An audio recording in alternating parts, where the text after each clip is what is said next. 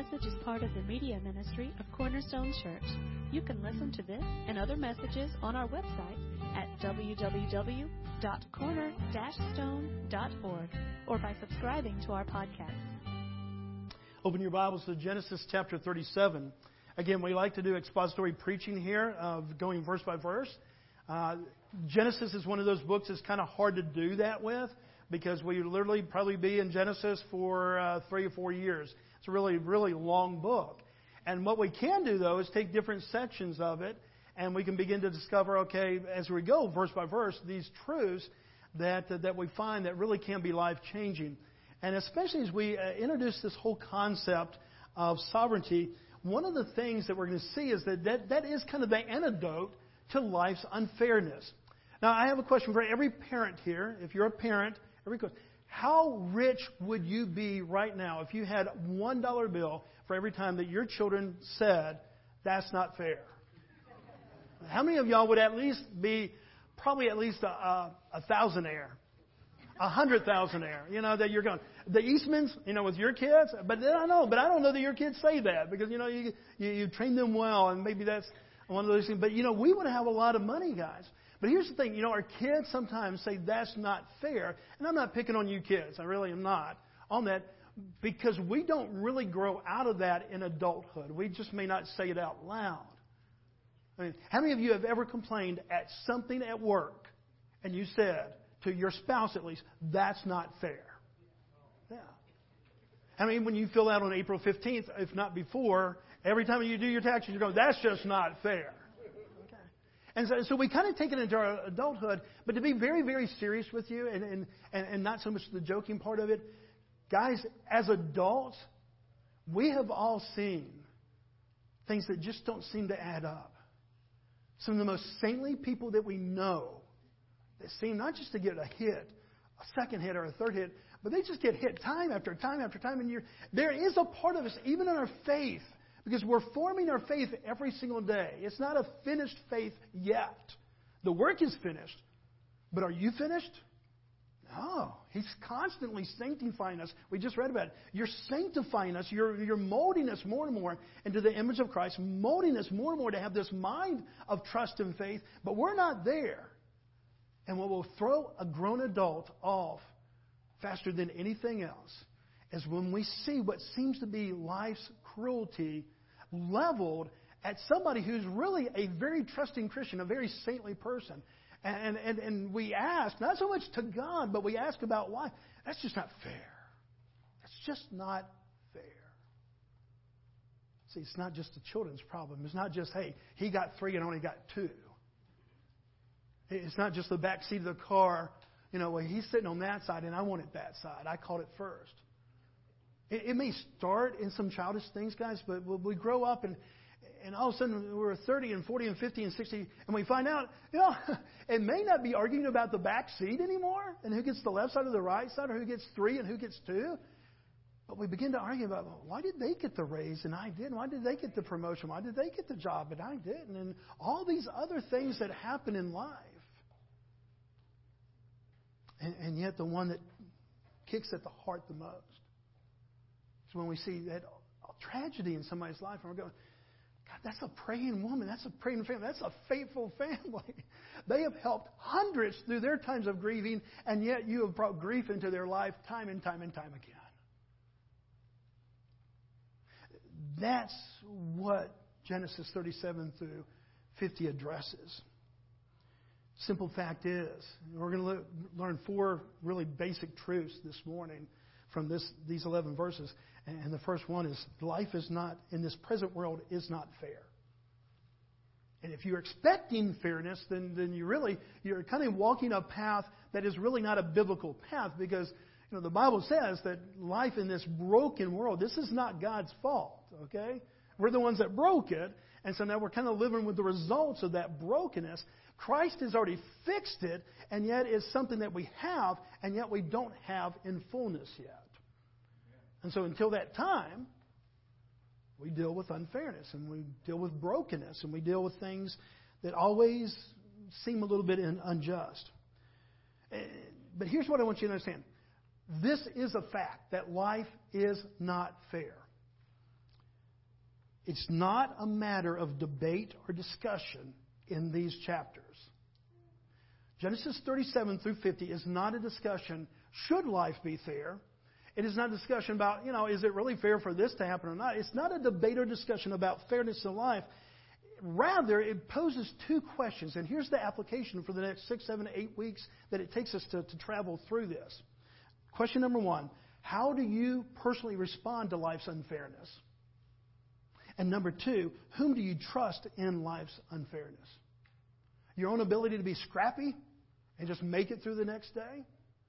Ultimately, that even when you can't see the signs of God, and you can't see really, you know, the, the works of God, that you trust in, in, in that blind faith? Those are the two questions that are real life, guys. How do you respond to life's unfairness? And who do you trust in life's unfairness? See, as we go ahead and, and, and settle life in this world, that this uh, life in this world is unfair, we can actually move on to those two questions if you're still dealing with this initial, well, life shouldn't be unfair, you're never going to be able to progress into how do you respond and how do you gain in trust. Done enough counseling over the years to know that that's where people have been, some people for 20, 30 years. And when they would share their story, guys, you would say, Oh, I can understand because the, the, the depth of their hurt, you're going, Man, I can see where there's just kind of snag, stagnant back here about this was unfair we're not arguing is life fair or not. Well, Genesis says it's not fair. But if that's still the debate, I, I plead with you. I plead with you. Accept that as biblical truth in this present world. Accept it as biblical truth. Because that's the only way that you can get on to answer then these two questions.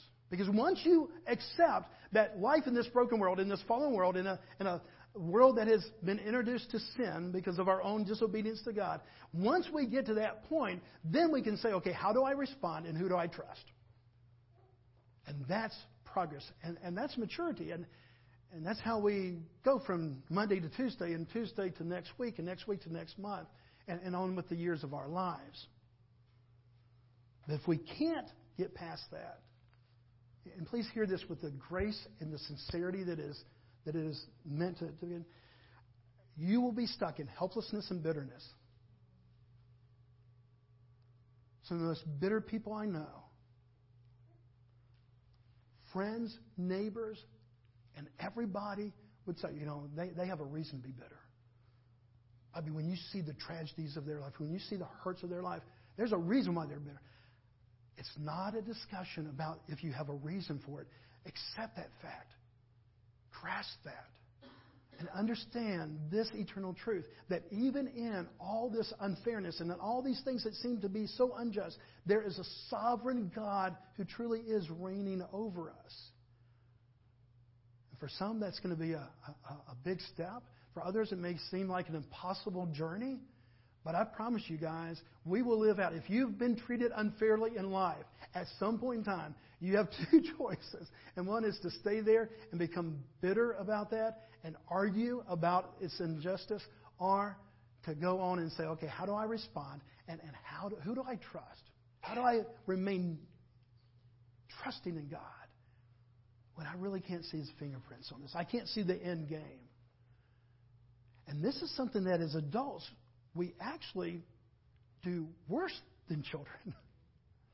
Most of the time, when they're saying something's unfair, it was, he got three and I got two. You know. The end game is, okay, break your one extra one in half so that you both have two and a half. In life's injustices, unless the boss calls you in the next morning and say, you know, really, you should have gotten the promotion. And I gave it to so and so because they are the boss's son. And uh, so, you know, but, but, you know, hey, here's a check for $15,000. I hope that solves a little bit of your pain. I'm going, man, I'm feeling good all of a sudden. I'm kind of numb about that pain right now. And, and so, but that doesn't happen in adulthood. And so what happens is that we just kind of harbor there, guys. We, we, we sail that boat that, into that bay and we kind of harbor and sink anchor. There is hope in this passage. There's hope in this series that when we can't see God's hand, that we can say, okay, God, you are taking even that which was meant for evil and working it for your glory and for my God, my good. And, and I'm just going to trust you, even when I can't see that. Let me prove this with Scripture. We don't have to read but the first two verses of chapter 37, and we begin to see what I just described in action as far as this unfairness and how you can just kind of boat your, you know, or, or pull your boat into that harbor and anchor there and, and never be able to sail again. Uh, let me give you a little family tree first. Can we put that first one? You may not be able to see uh, this real, real well. Um, I apologize. In fact, I cannot even see it from, from here. But anyway, uh, those two ladies at the bottom, Hagar and Sarah, that's Abraham with them. Uh, they have a son each, Ishmael and Isaac. And, uh, and so then, they, then Isaac marries Rebekah. Rebekah has two sons, Esau and Jacob. Uh, Jacob then marries Leah, uh, and then Rachel, and then Zilpah and uh, Bilhah are two handmaidens that, that he has children with also. And this is kind of the family tree, starting with Abraham, but going up. And eventually, we get to the top there, and what you're going to find there are the 12 tribes of Israel. Okay? This, this is kind of a fundamental understanding as we come into chapter 37 to know that there's been a lot of generational hurt already going on. If you remember, Abraham kind of gets ahead of God. God says, Trust me for a son and he waits years and years and years and years. It doesn't happen.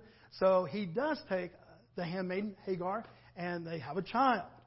And the world, honestly, truly, to this day has never been the same since. There's been division in this world ever since those two sons. But then it doesn't stop there. Look what it says Genesis 37 1 and 2. Jacob lived in the land of his father's sojournings in the land of Canaan. And these are the generations of Jacob. Joseph, being 17 years old, was pasturing the flock with his brothers. He was a boy with the, son, uh, with the sons of Bilhah and Zilpah, his father's wives. Question How many sons does Jacob have? There's 12. I could raise my foot and get the other two. Um, so there's 12. There's 12 sons. Uh, in fact, go to that other slide, the other one that we have. Yeah. Okay, let's go here. Can you see that a little bit better? Plus, all the men just instantly woke up. Hey, there's pictures. You know. okay, so we have Jacob, and he marries Leah and Rachel, Zilpah and Bilhah. Okay, and they're the the servants. Okay, and they have you can see there Leah's um, sons and daughters, and uh, are, are the sons there. And then you can see the sons of Zilpah, and then Joseph and Benjamin are the sons that he had with Rachel, and then Bilhah had Dan and Naphtali. Okay, so we have these, and it's one of those. This is the family that's assembled together. And, and for y'all that you know, if you haven't been raised in church and you're going, man, I'm overwhelmed already, just follow the theme. Okay, here. Verse 1 says, Jacob lived in the land of his father's sojournings. And in verse 2, he says, These are the generations of Jacob. How many sons did Jacob have? Twelve. How many does he mention in that verse 2? Have you ever been that child? Oh, not the one that was mentioned, but the one that wasn't mentioned? Uh, just raise your hand just kind of here if you have a sister or brother. If you have multiple sister or brothers, okay. Uh, keep it raised if you thought your mom and dad had a favorite. Had if they just had a favorite. Okay, keep it raised if you thought you were the favorite. That's what I thought. Okay. Yeah. Yeah, I saw that. Okay. now all of a sudden, you know, there's all these hands up, and then all of a sudden they all go down. It's like, okay, we will do therapy after the service this morning. Okay. Can you imagine? I mean, we're, we're going to see some really dysfunction in this family, and it starts from the very beginning. Because it says, here's the heritage, here's the genealogy, here's kind of the generations of Jacob. He has 12 kids, and they mention one. But it's even a little bit more complicated than that. Some have said, well, you know, Pastor, that's just literary style. Not when you're the other 11. I mean, it really isn't. When you're part of the other 11, I don't care what purpose you're going, okay, I, I forgot. I mean, all of us have been, if you have multiple siblings, you have been called the other name. You know? Even if it's male, female. I was called my sister's name sometimes, and vice versa. We certainly have done that. We have two girls. And just yesterday, Ashley, Bethany, I mean, one of you, you know, the daughter that's here in front of me, I'm talking to you. And, and so even, you know, you know, 20 plus years into it, you still kind of make that mistake. But here, it's not a mistake of just calling them by the wrong name. They are, these 11 are actually left off here. And look at verse 3. If we had any doubt of why this was, it's confirmed in verse 3. Now, Israel, Israel is God's name. He changed Jacob's name to Israel. So Israel and Jacob are the same person, okay? So Jacob, Israel, loved Joseph more than he did the other sons because he was the son of his old age. And he made him a robe of many colors. Jacob, Israel, 12 tribes of Israel. And all of a sudden we see dysfunction and we see the reason why. He was preferential. It wasn't just that these other 11 felt that way. The Bible says Jacob loved this son, Joseph, more than he did the others. And guys, there, there's a reason for this. You know, you look, begin to look back, and it says that he was the son of his old age. But so was Benjamin. Why didn't he love both of them supremely, or more, you know, more than the other ten? The Bible begins to unravel this kind of very dark side of this very, very biblical family. And what we begin to see here is that there had been generations of favoritism given to one child or the other. Again, we can go all the way back to Abraham. Abraham gets ahead of God. He has a son. But then when he has, you know, with, with the handmaiden, but then when he's able to have a son with Sarah, and God begins to deliver upon his promise, he favors that son. All of a sudden, that son begins to have children. Do you remember the story of what happens when Jacob goes out to, to find a wife? Anybody remember that story? He goes out and he finds a wife and he falls in love with her. He's kind of afraid of his brother Esau because they didn't get along together. Why? Because Mama loved one and Daddy loved the other one more. And so there was this favoritism going on even in Esau and Jacob's life. Jacob's brother Esau comes after him. He's, he's really fearful that his brother's going to kill him. He goes off to a foreign land, or to a land to kind of find some peace. And he goes to this house, uh, a man's house called Laban. And he goes there and he falls in love with Laban's daughter. Her name is Rachel. And he loves Rachel. And they work a little deal. And he says, okay, the father says, okay, I will give you Rachel's hand in marriage. You can marry her if you work for me seven years.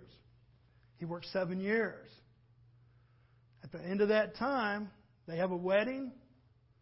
They have a big wedding night. Next day, he finds out that ain't Rachel. Anybody remember her name? Leah. Surprise, surprise. Uh, life is not fair. You work seven years. This is but it's in the contract. Rachel. No, again, I'm going to give you Leah. So then they make an arrangement. They say, okay, you work another seven years, and then you'll actually be able to marry the, the, the one that you really want to marry. So he's worked 14 years. Life's unfairness. When they begin to have children, he begins to, I mean, naturally, he loves the children that he has with his true love. You can say, well, that's just not right. You need to treat all children the same. He worked for seven years for one lady. He didn't get that lady. He got tricked. He got kind of fooled. He works seven more years for the lady that he truly loves. He begins to have children with her. In, in his later years, he already has children with this other one. If you notice, she had more children. And that was God. The Bible says that was because God, you know, because of, uh, since Jacob didn't treat her really fair, I mean, she could tell. She could tell that he did not love her like he did Rachel. And so God says, look, to kind of compensate for this, I, I, you know, I'm going to give you more children. Well, what do you think Rachel felt when this one has five or six children and she hasn't had any children yet because it came in the later years? Do you see the complications here, men and women? and you thought your family was messed up. Here's the point, guys, in, in all seriousness generational sin is a real thing. The hurts, if not corrected by grace, by God's love, by understanding, by coming to a place of finding security in Christ, they go on for generation to generation. You can go talk to police officers, you can go talk to uh, psychologists, you can talk to, to, to teachers in school. It's an amazing thing. The very kids that are abused as a child, statistically, are enormous numbers statistically to come back and to be abusers of themselves. You would think it would be just the opposite. That any child that was ever abused would they would steer clear of that, and yet what we find statistically they come back. Generational sin. It goes on and on and on. And it can happen in so many different ways. Here it has happened to this very holy family. I mean, this family is like the all stars Abraham, Jacob, Isaac. I mean, these are like the pinnacle of the Old Testament. And yet, what we find is there was favoritism from the very beginning, and it was learned, and it was learned, and it was learned. Look at Genesis 25, 28 real quick. Jacob's dad, Isaac, look what it says. Isaac did what? He said he loved Esau. He's got two sons, and he loves. Now, if you're Jacob, now again, we're, we're going, Jacob is whose father? Twelve different people, but Joseph's father, okay? I'm trying to bring all this together. But did Jacob grow up in a home where both parents are just kind of doting on them and both are equally loving them? Or is there favoritism in the home that Jacob is growing up in? Hey, Dad, go see your mama. And really, that's where Jacob, was a mama's boy. How much of that was already learned? How many was that preference because he liked cooking and different things like that that his mama was doing. And, and Esau was the outdoorsman. He was the one that would go out there and wrestle bears and stuff like that. Now, how much of that was learned and how much of that was kind of in there, we don't know. But we do know this. There was a different, uh, definite favoritism that, that went on. And when you put all that together, you begin to see the complexity of this family. Joseph is growing up. Get this. Three, because remember, there was two handmaidens, three stepmothers, ten stepbrothers, one brother and a stepsister, and a dad who shows favoritism because he, when he was young, his dad showed favoritism to his other brother too.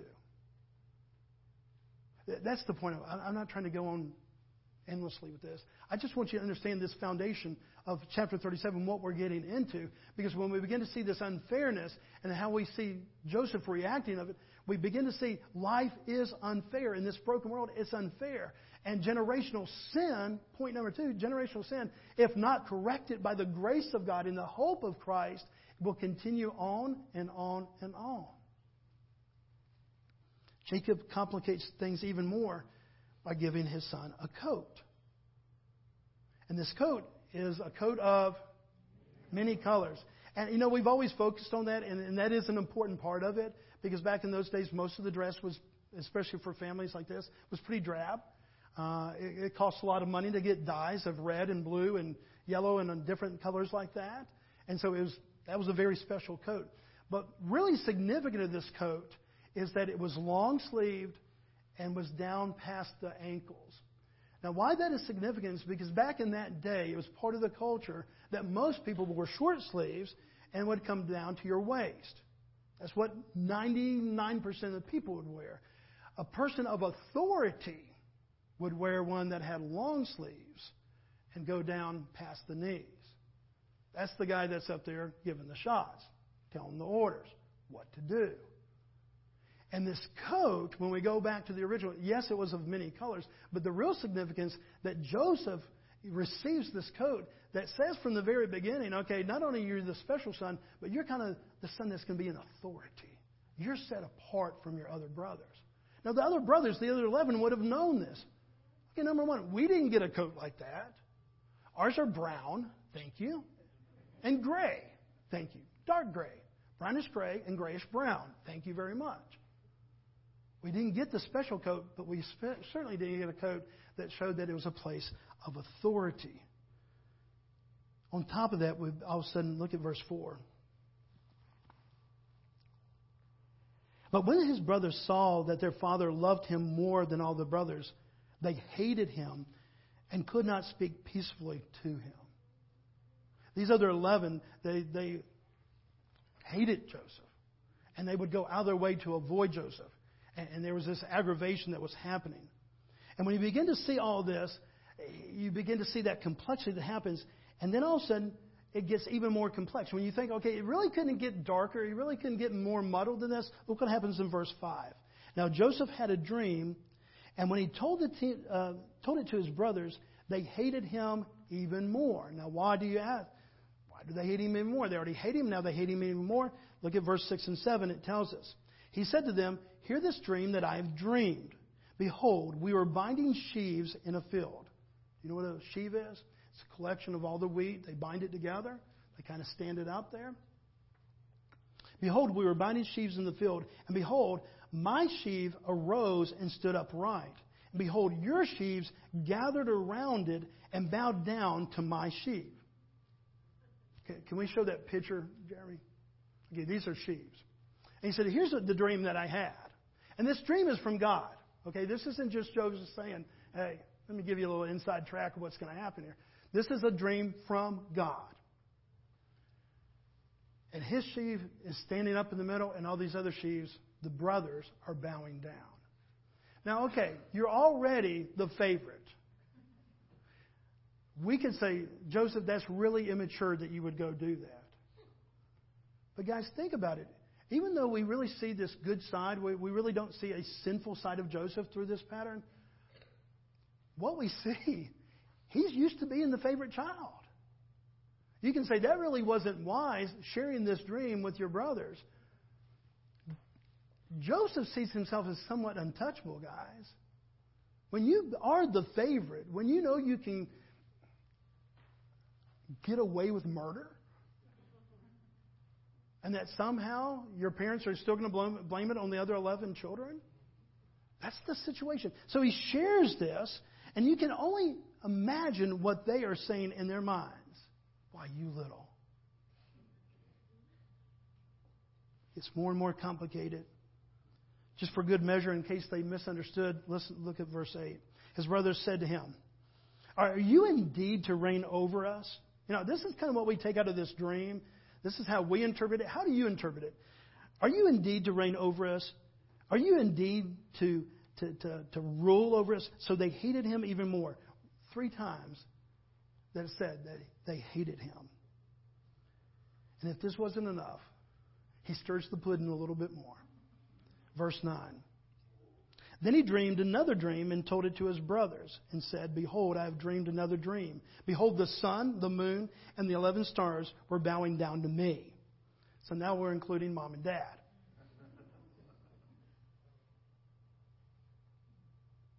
Second dream is really significant. When Joseph is a dreamer, he's going to have a lot of dreams. That's how God kind of gives him some vision for what he has in store for his life. And you will notice as you go through chapters 37 through 50 that these dreams come in pairs. Both of the dreams are confirmations of God, but the second dream is this confirmation where God seals it and he says, This is definite. This will happen. First dream, here's the vision. Second one, I seal it. This will happen. Guys, this is all of God. And yet we can question the sanctity and, and the wisdom of Joseph to go to his brothers and say, you know, by the way, I know I'm a favorite, but you're going to bow down to me one day. Everything about this is kind of dysfunctional. Everything about this seems off center. And so we come to this place in verse 10 where even Jacob Joseph's father says, You know, son, that really wasn't all that bright. Look what it says in verse 10. But when he told it to his father and to his brothers, his father rebuked him and said, What is this dream that you have dreamed? Shall I and your mother and your brothers indeed come to bow ourselves to the ground before you? And yet Jacob realizes this is of God. And look what it says in verse 11. And his brothers were jealous of him but his father kept saying the saying in his mind. Here's what's happening, guys. And here's where we're going to stop. We're going to look at four truths from this. All we're doing is building a foundation. First week, please come back next week. First week is always information. Second week, we can start getting into inspiration. Okay, how, do we, how does this inspire us to live? But we have to lay this groundwork. And I hope I have not bored you to death by trying to give you these genealogies and all this stuff. But it is so important to understanding the whole rest of the story. Even his father comes up and says, You know, I don't think it was really wise. And do you mean that even your mother and I will be bow, bowing down to you? Do you realize what you're saying here? And yet, all of this is of God. And yet, it caused even more strife. Four things that we learn here, guys. Number one, life is unfair. Life in this broken world is unfair. Any arguments to that point? I mean, we, we live it out. Number two, generational sin is real. But we don't have to be victims. What we have to do is deal with it. And part of dealing with it is coming to that first step of saying, life is not fair. Because if we want to argue the fairness of life, then we will sink our anchor in that harbor. And guys, you'll never set sail in any other seas. I promise you. And my heart hurts for people who've 20, 30, 40 years of their life, they've been in that harbor, still arguing about the unfairness of what happened when they were 5, 7, 9, 11, 15, 21. This is not coming from an uncaring heart. This is not coming from a, a, a heart that says, just this is a fact. It comes from a place of truth and seeing people, sadly, just staying there in their lives. So, so life is unfair. Generational sin is real, but we have to deal with it. Number three, unattended sin has a direct family uh, effect on our family. When I say unattended, not unintended, unattended. If you don't deal with sin in your lives, dad, mom, from your past, it will start to filter down. It has an effect. We see this. Three generations, Abraham to the next generation, to the next generation, to the next generation. Some of the best people, Hall of Fame of faith people. Mean, they made it New Testament, they made it to the Hall of Fame of faith. And yet there's dysfunction, and we see that it goes from generation to generation, and it travels along the same path favoritism. Number four, God is sovereign over us. In the midst of all this chaos, all this hurt, how many times did it say that his brothers hated him?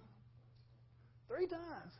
They hated him, they hated him even more, and then that third time, and they hated him even more than they just said in the last verse. A lot of dysfunction, a lot of hurt, and God doesn't wash over that in a way of just uncaring, guys. But, but what we're going to see in Genesis 50 20 is that God is working his purposes. Here's the hard part, though.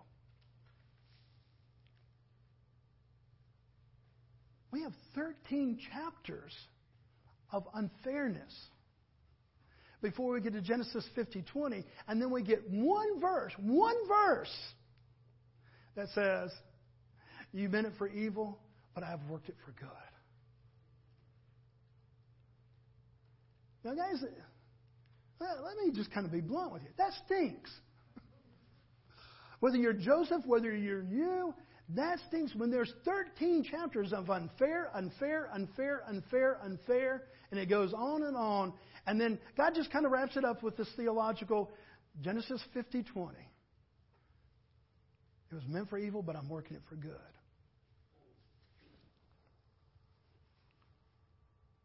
And yet he is.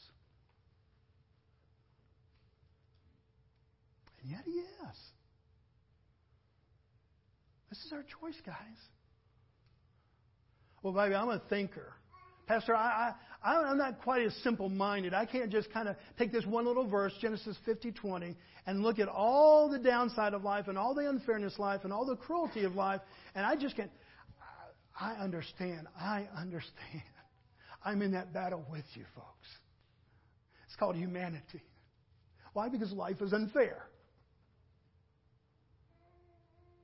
But if God put 13 chapters of good and how He's prospering and He described all of that to equal out 13 chapters of bad, would you be any more satisfied with the bad? Here's the thing. Sometimes in life, guys, there may be event after event after event after event, and you're going, Where is my God? He's there in Genesis 50 20. He's there saying, It was meant for evil, but I will work it for my glory and for your good. And you may not see it today and you may not see it tomorrow. But folks, as we finally get to Genesis 50, 20, many weeks from now, we'll see this was the preservation of God's promise to Abraham that you and I now enjoy because the birth of Christ comes through this genealogy and God has a plan that reaches all the way to the end of Revelation. That's our only hope.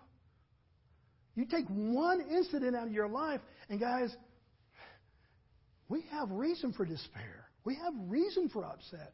We have reason to say, God, that's not fair. And that's where we have to go, okay, God, there is, I, there's a lot of things I don't understand about you, but will you give me a grasp of what it means that you are sovereign?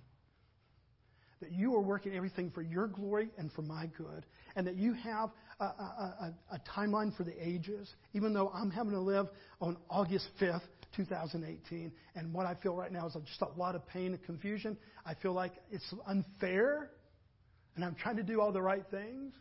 I go to church, I'm kind, I, I do all these things, and yet I get the end of the stick that's always the short one.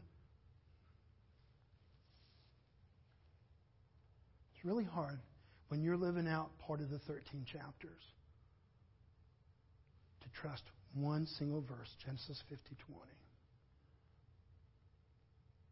But you and I have an advantage, and then we're going to sing, we're going to pray, and we're going to sing, and we're going to go home. we see that God has fulfilled this through Jesus Christ. He didn't.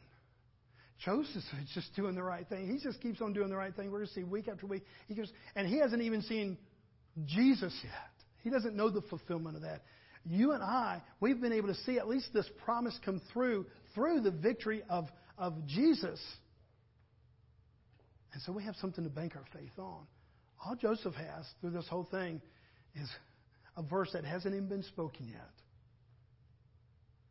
That's not to make you and I feel bad, it's just to understand, and this is a guy whose life is really worthy to be studied.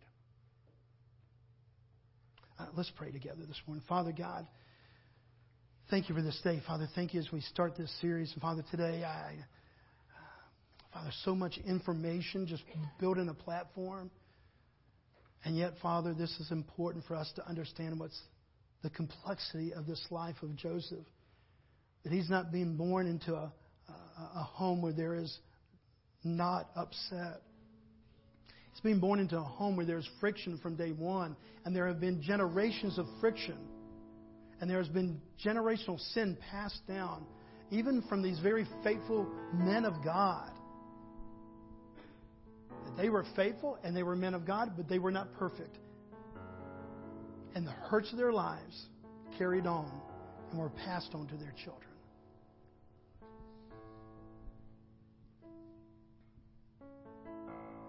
Father, will you assure us that even though we, you may not give us an answer today or tomorrow or next week, that you are working things for your good and, and, and your glory and for our good? Father, if we're in Genesis chapter 37 or 38 or 39 or 40, Father, will you by faith take us to Genesis 50 20 and let us hold on to that just in faith? And by your very Holy Spirit, Father, by the empowerment of your Spirit within us, will you confirm that in the light of truth on our dark days? Father, I pray for those that have dealt with, are dealing with, will deal with generational sin, Father, the hurts of, of moms and dads, grandmas and granddads.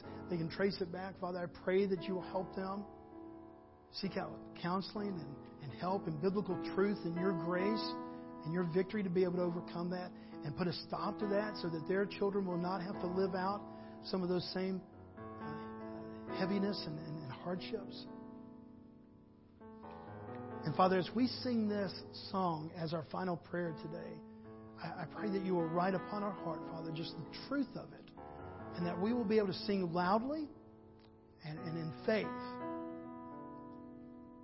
what we found in your scriptures this morning. We love you and we thank you. So we pray all these things in Christ's name.